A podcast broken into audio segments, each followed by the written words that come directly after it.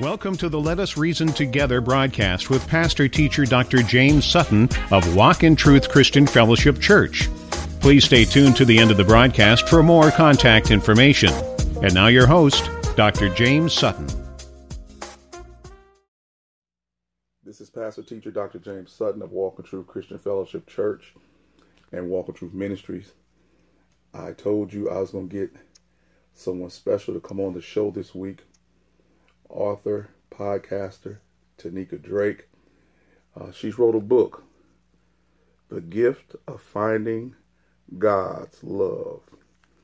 And it's a good book, and it's an awesome book, and it's about domestic violence. So I have to meet Tanika with me today over the phone, and we're going to interview her and talk about her book. Tanika, say hi to the people. Hi, everyone. Yep. So Tanika. So, how are you doing today so far? I'm doing good. I can't really complain. How are you feeling today? I'm doing fine. Hey, I just want you to uh, tell us about your book, and uh, we want to talk about a few chapters, and I wanted to get into uh, who you are. So, uh, you're Tanika Drake. Uh, what made you uh, decide to write this book on such a subject as domestic violence? Oh my goodness! So there was a there was a lot of different things that was going on, particularly in my life when I was thinking about writing a book, and when I had had the transition of moving from Arizona to California I was searching for something to do with myself because I couldn't work at the time. You know, my children were young, and I wanted to get back into working because I had just, you know, left my job at the state. So I went looking for these business coaches and things like that. And one business coach in particular, Alta Vise Peltzer, um, she was talking to me and she said, Well, why don't you, you know, start working on your story? I was like, Writing a book? She's like, Well, yeah. I was like, well, what if the book's going to be like super short? She's like, you can make a book like with five pages. It's still a book. I was like, okay. So she kind of convinced me to write my story, and I was not writing it as much as intently as I would love love to do before because I was procrastinating, and then I was having doubts like, should I really put it out there? Because I had never written a book before. So that's kind of how I came around full circle to writing it, and I kept persisting until I finished it. Oh, okay. So this is not just a book uh, on theory. This is a book, a book based upon your personal experience with domestic violence. Right. This is based on my actual life, real life. Yes. Real life experience. Well, I want to dive exactly. into your book, and the first sentence out the out the book on chapter one really is interesting. And can you explain? It says domestic violence tends to be the shameful abuse that happens that nobody talks about. What is the when you said that? Where does the shame come from? Well, for me, and I, I'm not going to assume for all the women, but for me, I know that I don't want I didn't want people to know what was going on in my in my home. I didn't want people to know that um, some man was whooping on me every day, or the perception that he she can't hold it together at home, and, and, and you know they had all these different things out in the media and different movies that show how the woman is always you know can't stand up for herself, can't stick up for herself, all this other stuff. So I never wanted to expose my life to anybody. So I was kind of dealing with the shame of this happening to me, but it's like, who could I tell? I didn't want to tell family. I didn't really want to tell the authorities. I definitely wouldn't tell anybody close to me, neighbors, any. I didn't want to tell anybody because I was really ashamed of what was happening to me. So it it was kind of also embarrassing. I didn't want to talk about it, so I kept quiet about it. Did you keep quiet be- for any other reason than shame? Was it was it safer to keep quiet? Do you think, for you in particular? Because you know, I hear some women say, "Well, I kept quiet because I didn't want to uh, disturb my home, or he might act a little bit more violent if the authorities got involved? Was it also a safety reason why you didn't talk? For me, particularly, I don't think it was a safety reason because he was always prone to violent behavior, so that wasn't going to help me either way. But I had, for me, it was more of the my my faith and family because some of my family members had already told me they had a very strong feeling that I should have never got with this man. That and so of course I would be turning around to say, Well, I told you so, you know. So I was dealing with, okay, I can't tell him that, so let me just deal with it because I married him. I need to stick with it. And then I was thinking on the other side with my faith that I had always been taught that, you know, you selected this person, you married this person till death do you part, you need to stay. No matter what happens, you're supposed to stay. Do you remember your vows?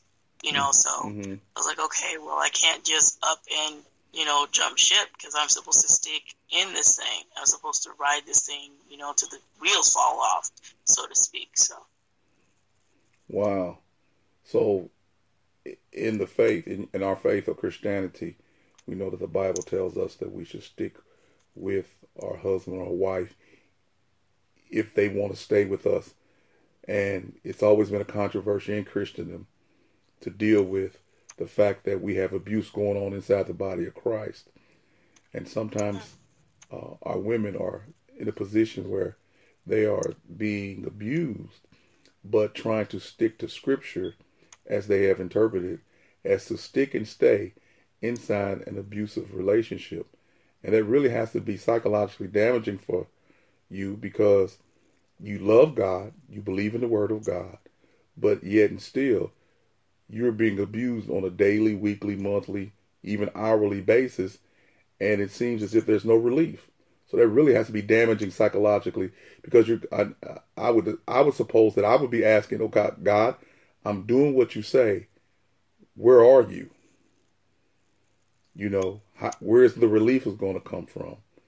Uh, did you find relief in your faith, even though it, it, it was counterintuitive to what you were going through?" Well, that was what kept me. Um, although it was something that you know, it was it was hard to deal with, but at the same time, I knew that's all I really had. Because if I couldn't go to people, doesn't matter what people, friends, family, work, co-workers, I couldn't turn to anybody else. There was no body to tell. So the only person I knew that I could tell was the good Lord Himself. So I had to find my solace in gospel music. I had to find solace in scripture. Even if I had to hide and read it, I had to find that time to go into scripture and read and, and cry and read and cry. And it didn't matter. I just still knew that I believed with all my heart and soul. I said, God's got to be here somewhere, even if I can't feel his presence, even if I don't know. I know that it said his word is true. It has to be true. I had to believe with all my heart that his promises that he put in there, whether I know where they're at or not, I know that he said he'd be faithful. He will not forsake. So I had to believe that. Even though I was going through, I said I had to believe that even though this person who's being so evil and vindictive and revengeful. Every time I'm trying to do something positive, I had to believe that with all my strength that he's going to bring me out some way, some form, in some time. But I kept saying, you know, in his time. And I would just go and open my Bible, and I would sometimes sit in that closet on the floor late nights, one, two in the morning, reading, close that door, and just crying while I'm reading and say, okay, Lord, I don't know what you're saying, but let me read from Psalms. Okay, Lord, I don't know what you're saying. Let me go check Isaiah. Okay, Lord, I don't know what you're saying. Let me go get something from Proverbs. It didn't matter. I was reading. I was praying. I was reading and praying. And that's what kept me, was my faith. Okay, amen. Amen. On your second chapter, you named it the do nots. What what what what does that mean? Well, the do nots is the things that if I had someone to tell me would be the things that you do not do, the things that that we would believe that we should do and, and we don't. So the different do nots that I put in there were just things that I had learned through my experience of like, okay, well, this is what you should not do. Do not do this um, if you're in this situation. So those were kind of just the different do-nots that I came across while I was going through, and it came to me later after I realized how much things that I should have recognized to do, but I didn't. Didn't have the knowledge at the time until until now. Huh. So I guess that leads me to the next question is for on the do nots. So uh, what are some of the signs of domestic violence? And those in your do nots. What are some of the signs? Okay, well, some of the signs, and you know, signs are different for everyone, but some of the signs, which is one that I did catch early on, and I thought it was a good thing, was there was a, a time when the significant had been calling me, and I thought, you know, no big deal. I didn't return his phone call because I was busy at the time with family, but he was calling incessantly. Um, one call phone call, two, three, four, five, six, seven, back to back to back to back to back, was calling often. And my younger sister at the time, she was with me because we were checking out an apartment actually, and she looked at my phone and was like, why is he calling so much? Doesn't he know just to leave you a message and you'll get back to him? I was like, oh, he just cares a lot. But had I known that that was a sign of control, had I known there was a sign of a possessive behavior, then I would have realized, oh, red flag, that's not him giving me a loving gesture that he really, really wants to talk to me. That's control of where you're at. You're not answering your phone when I call you to answer. That's what that was. And I didn't realize that that was a red flag. I just thought he was just calling left because he really liked me. But that wasn't what that was. Wow. So, one of the signs, uh, what I hear you saying is that controlling spirit. Yes. That person who wants to control every aspect of your life. And then, and exactly. then, yeah. Now, can you give me some examples of abuse? I know we have the physical kind, and you know, seem like that's a lot that we concentrate on. But aren't there other kinds of abuse that we may need to be aware of? Now, and again, in this domestic abuse, I want to say that it, men can be abused the same way correct? Yes, yeah, of course they can. They're just not normally abused in this way. But what are some of the other uh, kinds of abuse? Okay, well, one of them, another one is uh, verbal abuse, and that's a lot of name calling and um, being berated, belittled, degraded, um, talked about poorly, and just cussed out all kinds of just verbal attacks. So that's another type of form of abuse, which that happened to me all the time.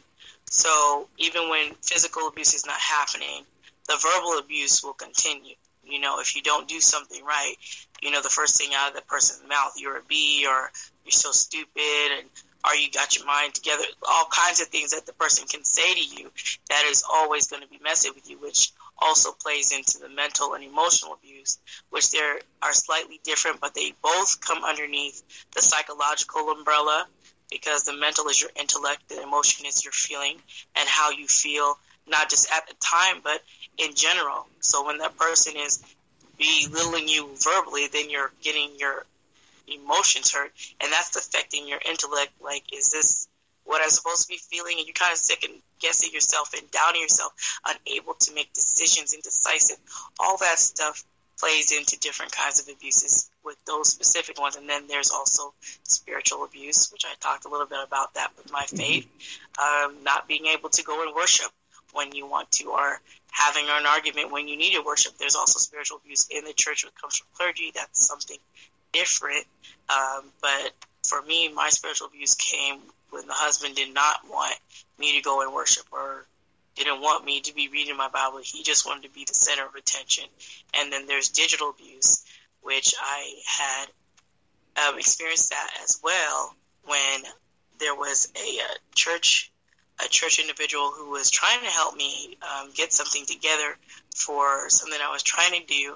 And when I was corresponding with them through email, the husband was actually on his computer or his phone. I don't remember which way it was, but he could see everything that I was typing. As I was typing it, it was going to his device. So as I was typing, he was reading, and then he interjected and told the person, "This is my wife. why are you talking to them? So then one of the other church clergy people called me and says, Hey, do you know your husband is seeing every single thing that you're writing? Every word you click, you punch, he's seeing it. So it's being mirrored. So he can see everything that you're corresponding, everything between the other person. And we weren't speaking about anything um, wrong. It was just him, me trying to get resources. But he could see everything. So he felt he needed to enter interject and say, "Hey, that's my wife. Why you talking to her?" Blah blah blah blah blah, and started you know cussing that person out. And so digital abuse is, is any kind of digital format where they can monitor your computer activity, your phone activity, anything like that, any kind of technological thing that you would think that you're okay. Mm-hmm. Um, but if they're very um, technologically savvy, you have to watch yourself and you have to be very mindful where you go um, on the computer because you can be tracked. Okay. And, and, and, and these behaviors, did, for you, did it continue um, so he was spying on you during the time you were trying to seek help, because again, it's part of that controlling spirit. Right. And want to control everything that you said and everything that you did. What are some exactly. of the myths and misunderstandings about the people have in general that you ran into about being being in an abusive relationship? Do you think the society handles it well? One society, and then clergy. Do you think society handles abuse? What are some of the myths and misunderstandings about abuse that will come out in your book that we will uh, be able to educate ourselves on? Oh my gosh, well that that's a powerful question and all different kinds of answers. So society handles it. I don't think society handles it very well because women and men, when when when men are going through this, they are victim blamed. It's their fault that whatever's happened to them has happened, or they should have known better than to get with someone who was domestically violent. Like you're out there looking for that person and you knew that person was domestically violent and you went in, married, or dated that person anyway. So that was your fault because you knew. But they don't understand half the time that while these other organizations are trying to make it clear that that's not the case. And when people think that a domestically violent person just comes up to you and they show you automatically that they're going to start hurting you and beating you. That's not how it is. That is not how it is because that would not allow anybody who had common sense to go with someone if you see from the very first blow that person someone's punching a wall or they're really aggressive towards you and just yanking you here and this, you wouldn't just want to go into something like that. That's not how it happened for me. It was very subtle. And in the very beginning, none of that even existed. You could have never said he put a hand on me because he didn't. You could never say he was verbally abusive because he wasn't. So all of that stuff was not there. So when I married him, it was almost like a bait and switch. It was mm-hmm. almost like a Dr. Jekyll and Mr. Hyde kind of thing. So what wasn't there showed up. So you won't even know. And I had been seeing him for almost two years. So that stuff didn't start to show up till later. Like the little signs that I should have recognized, not there.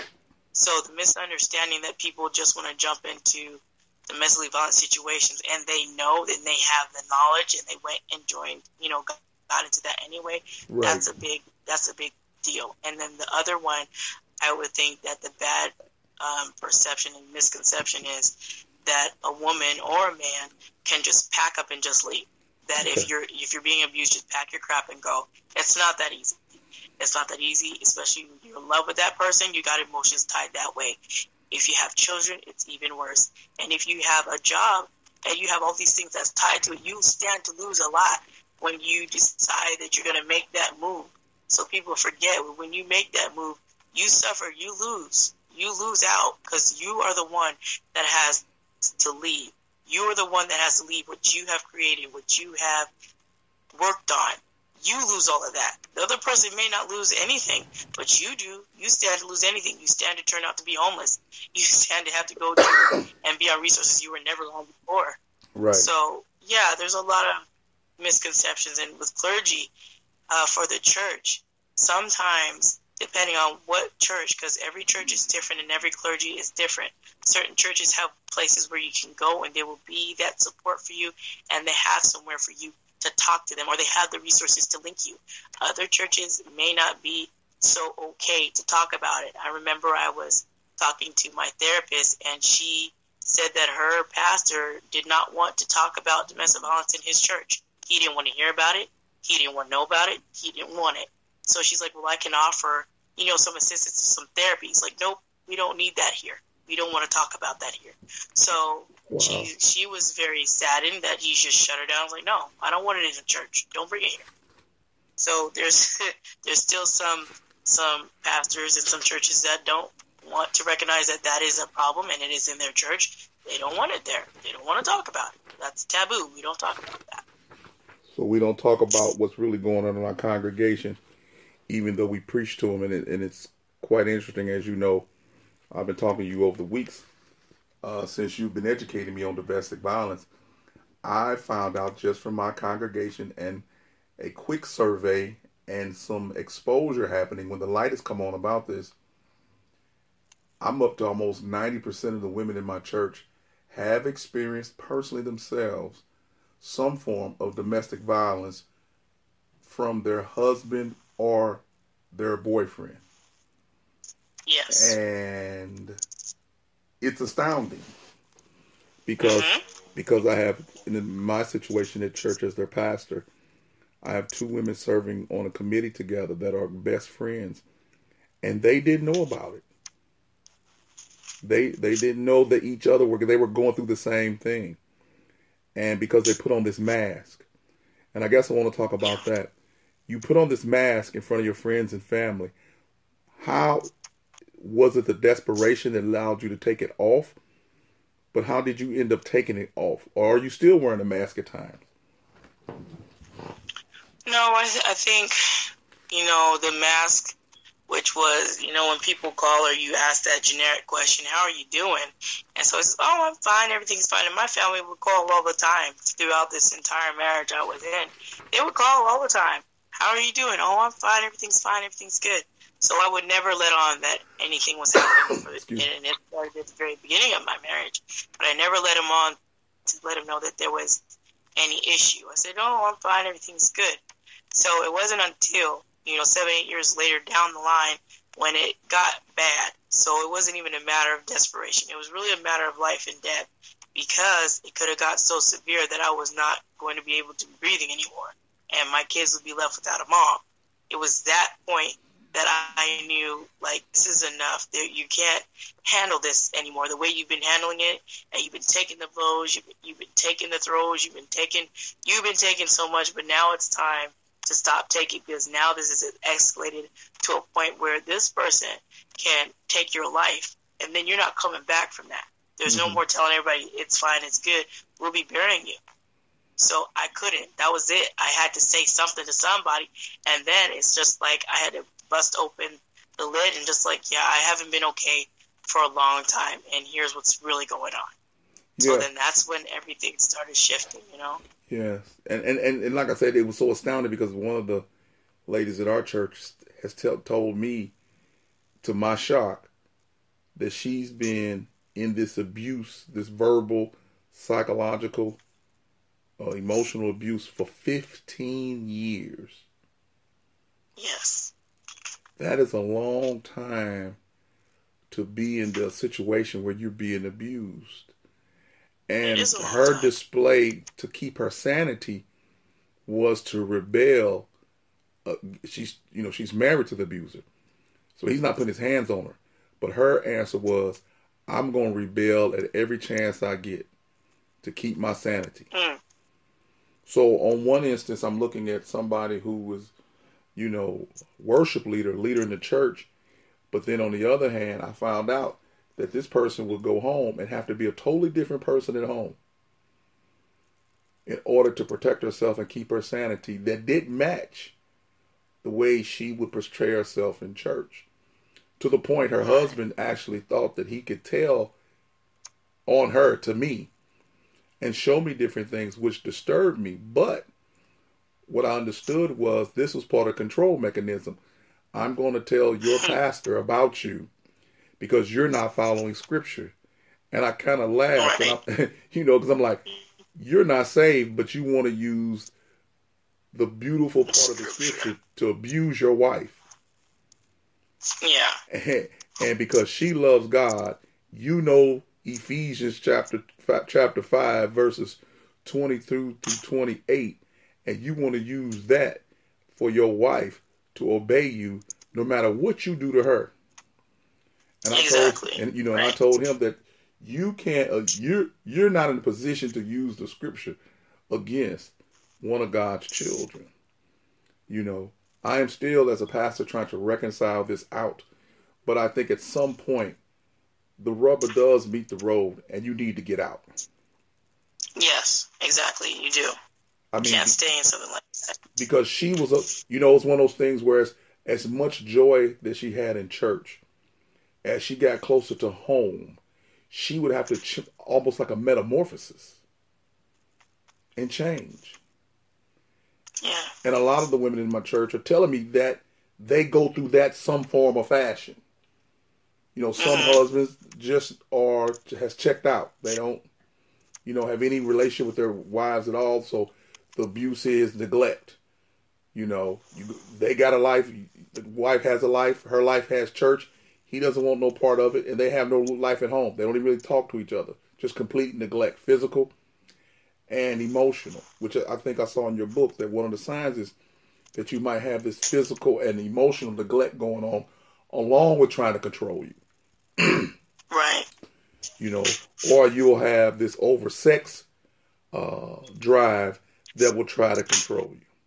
Two opposite ends of the spectrum. One, you're not getting any attention, and the other one, you're getting so much attention, and he's trying to control you through that. And these And women, they use it against you later. yeah, to lose, use it against you later. Um, and I thought that was quite interesting in your book. And then uh, you wrote about a poem, A Wife's Pain. Could you read that to us? A Wife's Pain? Yes, I can. Okay. A wife's pain. The expectation of a wife I never knew. I believed a wife cooking and cleaning is all she had to do. A wife's pain takes more burdens than she can bear. Keeping the kids clean and making their rooms, I was assumed that was more to do without a broom. A wife's pain takes more burdens than she can bear. Am I to believe that a duty of a wife is to surrender her rights? The husband makes rules she must follow. Is that right? She is to be his sexual muse whenever he pleases. She should be able to be his emotional garbage can whenever it suits him. The wife must remain attractive, no opinions, do not be disrespectful, and tend everyone's needs. A wife's pain takes more burdens than she can bear. Why do you cry, wife? Your tears do not move anyone to care. You are not worthy of empathy or sympathy. Your story is a made up lie you tell for a pity party. A wife's pain takes more burdens than she can bear. I suffered in silence. I suffered in shame. Though this one fact remains Jesus was there through every tear. Jesus was there through every blow. Jesus was there through you being called all those terrible names. A wife's burden, a wife's pain, excuse me, takes more burdens than she can bear. Jesus said, My child, don't you see? The burdens you bear are for me. Cast your cares on me because a wife's pain, your burdens, you will bear no more. Amen. Amen. And that's one I'm gonna have you read another poem in a minute. Uh, but that was that's an awesome word uh, because you are bearing a burden, and I guess to to keep yourself grounded in Christ, you have to look at it as part of the suffering that's conforming you into His image, even though it's it's a heinous abuse. And I guess Jesus took on a heinous abuse, and I don't want to just chalk it up to that, but you had to do that turn to God to maintain your sanity. True, I did. Yeah. In, oh, in chapter five, you talked about the, the, the title chapter is the transition period, waiting and watering season. What is what's chapter five about? Chapter five is essentially what, when I got here, moving in with my family, and a whole bunch of waiting for a place, waiting for a move, waiting for a change, and then watering is nurture. I was nurturing myself. I was watering myself with getting help and resources. So I needed to replenish what had been damaged, what had been sucked out. The life had been drained out of me. So I needed to replenish and find organizations and resources to fill me back up and let me help me to find myself because I had lost myself. I had lost bits and pieces of myself, the person I used to be, the things I used to like, sucked out. So I needed to be getting watered again and having that time to wait for all these different things that were happening. It was a big transition. All of it was happening at once. All of it was happening at once. Hmm. Wow. So, what advice in the watering phase would you give the season where you're trying to refine yourself and maybe even redefine yourself now that you're moving forward out of the situation? Um, are people, do you see, do, well, let me ask this a different way. do you see people as being kind or apathetic when it comes to domestic violence and you telling them or seeking help?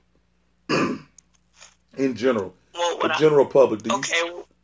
for for me, uh huh. For me, I, I see people most of the time being very sympathetic. I haven't come across a person who's been apathetic towards me and my situation. Most of the time, I have a sympathetic ear. I've had people who even sometimes can empathize with me, and like I've been there, I, I understand. But through it all, everyone has seen and been able to step up and try to help. Even organizations that aren't typically the ones that want to help you, uh, they will step up and say, "We would like to do whatever we can to assist you in a way that we can help you. However you need us, we're here for you and your children." So that that was kind of um, a shock for me because I always felt for myself when I was going through this the entire time if it was nobody's business but my own to take care of it because I got myself in it, so I need to handle it. And I found that to be, um, with the question that you presented, that the sympathy and the sympathetic ear started at my job before I had left. That was one of the first places I saw shown to me with so much power, so much empowerment towards me. My manager had given me you know, such a strong shoulder just to say, look, Tanika, I understand what you're going through. I've been there. But sometimes you got to go back to move forward. And as she sat there in her office saying, look, I can do it. I started over. You'll be able to start over and you'll be better for it. It'll make you a stronger woman because of this. But don't try to stay here and hold on to this job. You got to get out of here just so you can be the better woman that you're supposed to be. And same thing with my supervisor. And when I found that, I told her as well, and she had been through domestic violence as well. I didn't know any of these women had been through it because I was being quiet, going to work, doing my job. And when I was told that the supervisor wanted to talk to me and she had understood what I was going through, and she was telling me, you know what? You can do it. If I made it through, you can do it too. You'll make it. She's like, but family's going to help you through this. You got to need family right now. And even though I didn't want to go back to my family because I was like, you know what, I'm adult. I should be able to handle all this stuff on my own and not be going back begging for them to help me. She's like, no, you need them. You need them right now. This is the time you need them. So I found a lot of people being very, very, very sympathetic and just having a caring attitude, not like how I was feeling about myself. They were very, very understanding. And I was just like, well, I just figured, you know, this was my problem. She's like, what did you think this day was going to do? Just sit there and watch you go through abuse? I was like, yeah, it was my problem. She's like, no, that's not how it works. We're not going to sit by and watch it happen to one of our employees. What? So I was, it was kind of a shock for, for me to hear them say that, you know, about me. Amen. Amen. I'm interviewing Sister Tanika Drake. She has a great book that's out, and I suggest everybody get it. I think this should be in every first responder's car. It's a short book, but it's definitely a good book about domestic violence and how to survive.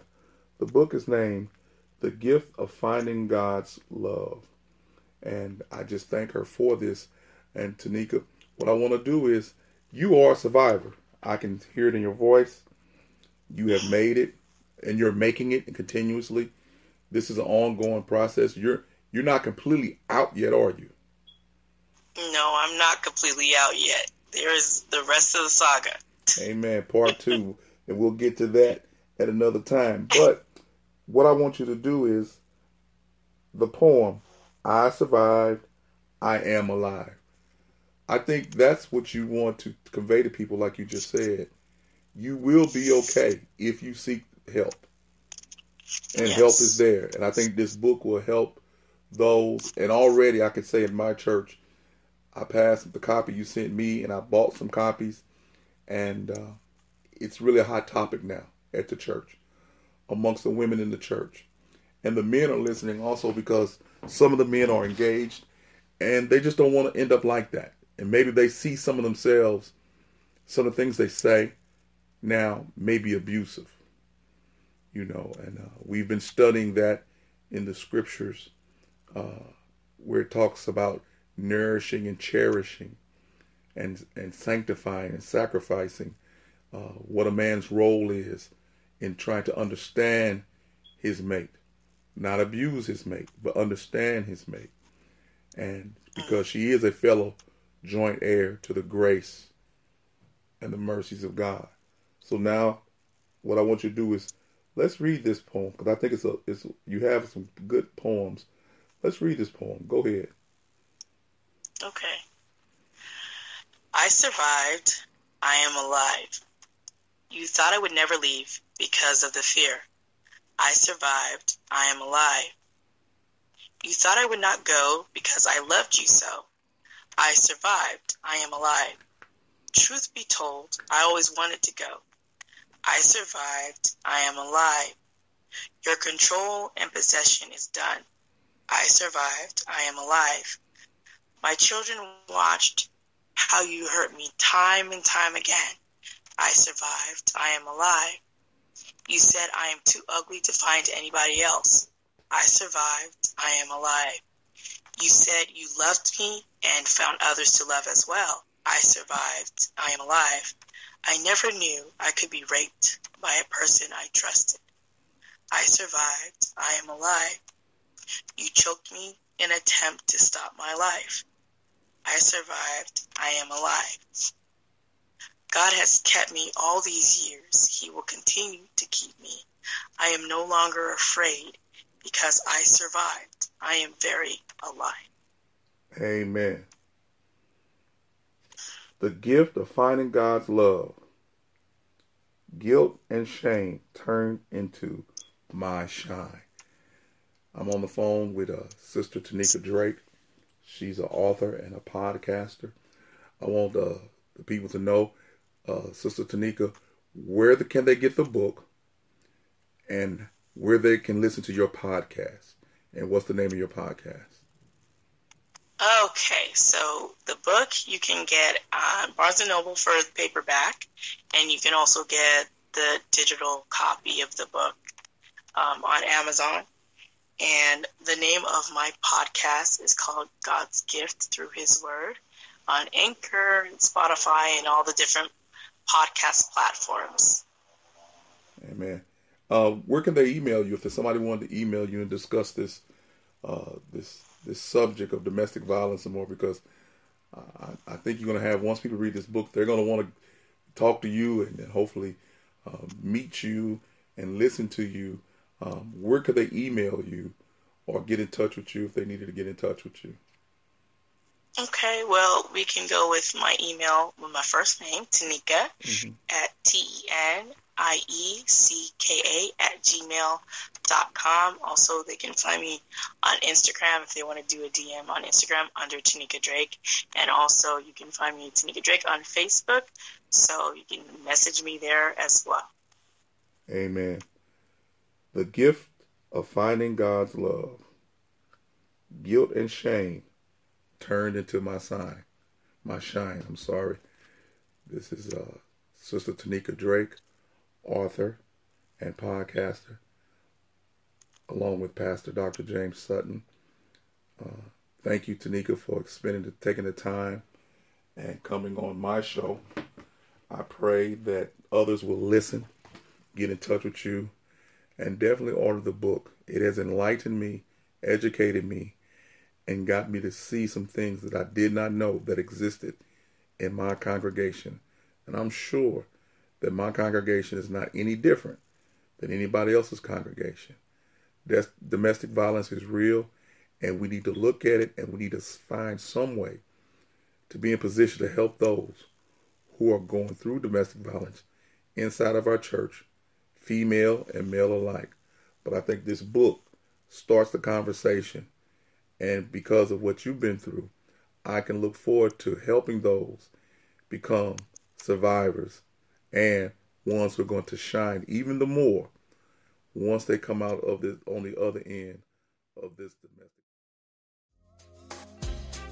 Thank you for listening in today to Let Us Reason Together broadcast with Dr. James Sutton. You may send letters of prayerful support and your tax deductible financial gift to Walk in Truth, 7852 Milan Avenue, St. Louis, Missouri 63130. If you are in need of prayer or would like to contact the ministry, call us at 314 629 0024. You can also visit the ministry website at www.walkintruthministries.com or email us at witmin at yahoo.com. And be sure to check us out at Walk in Truth Ministries on Facebook and Walk in Truth Radio SoundCloud. Be sure to tune in next week for another thought provoking broadcast from Let Us Reason Together.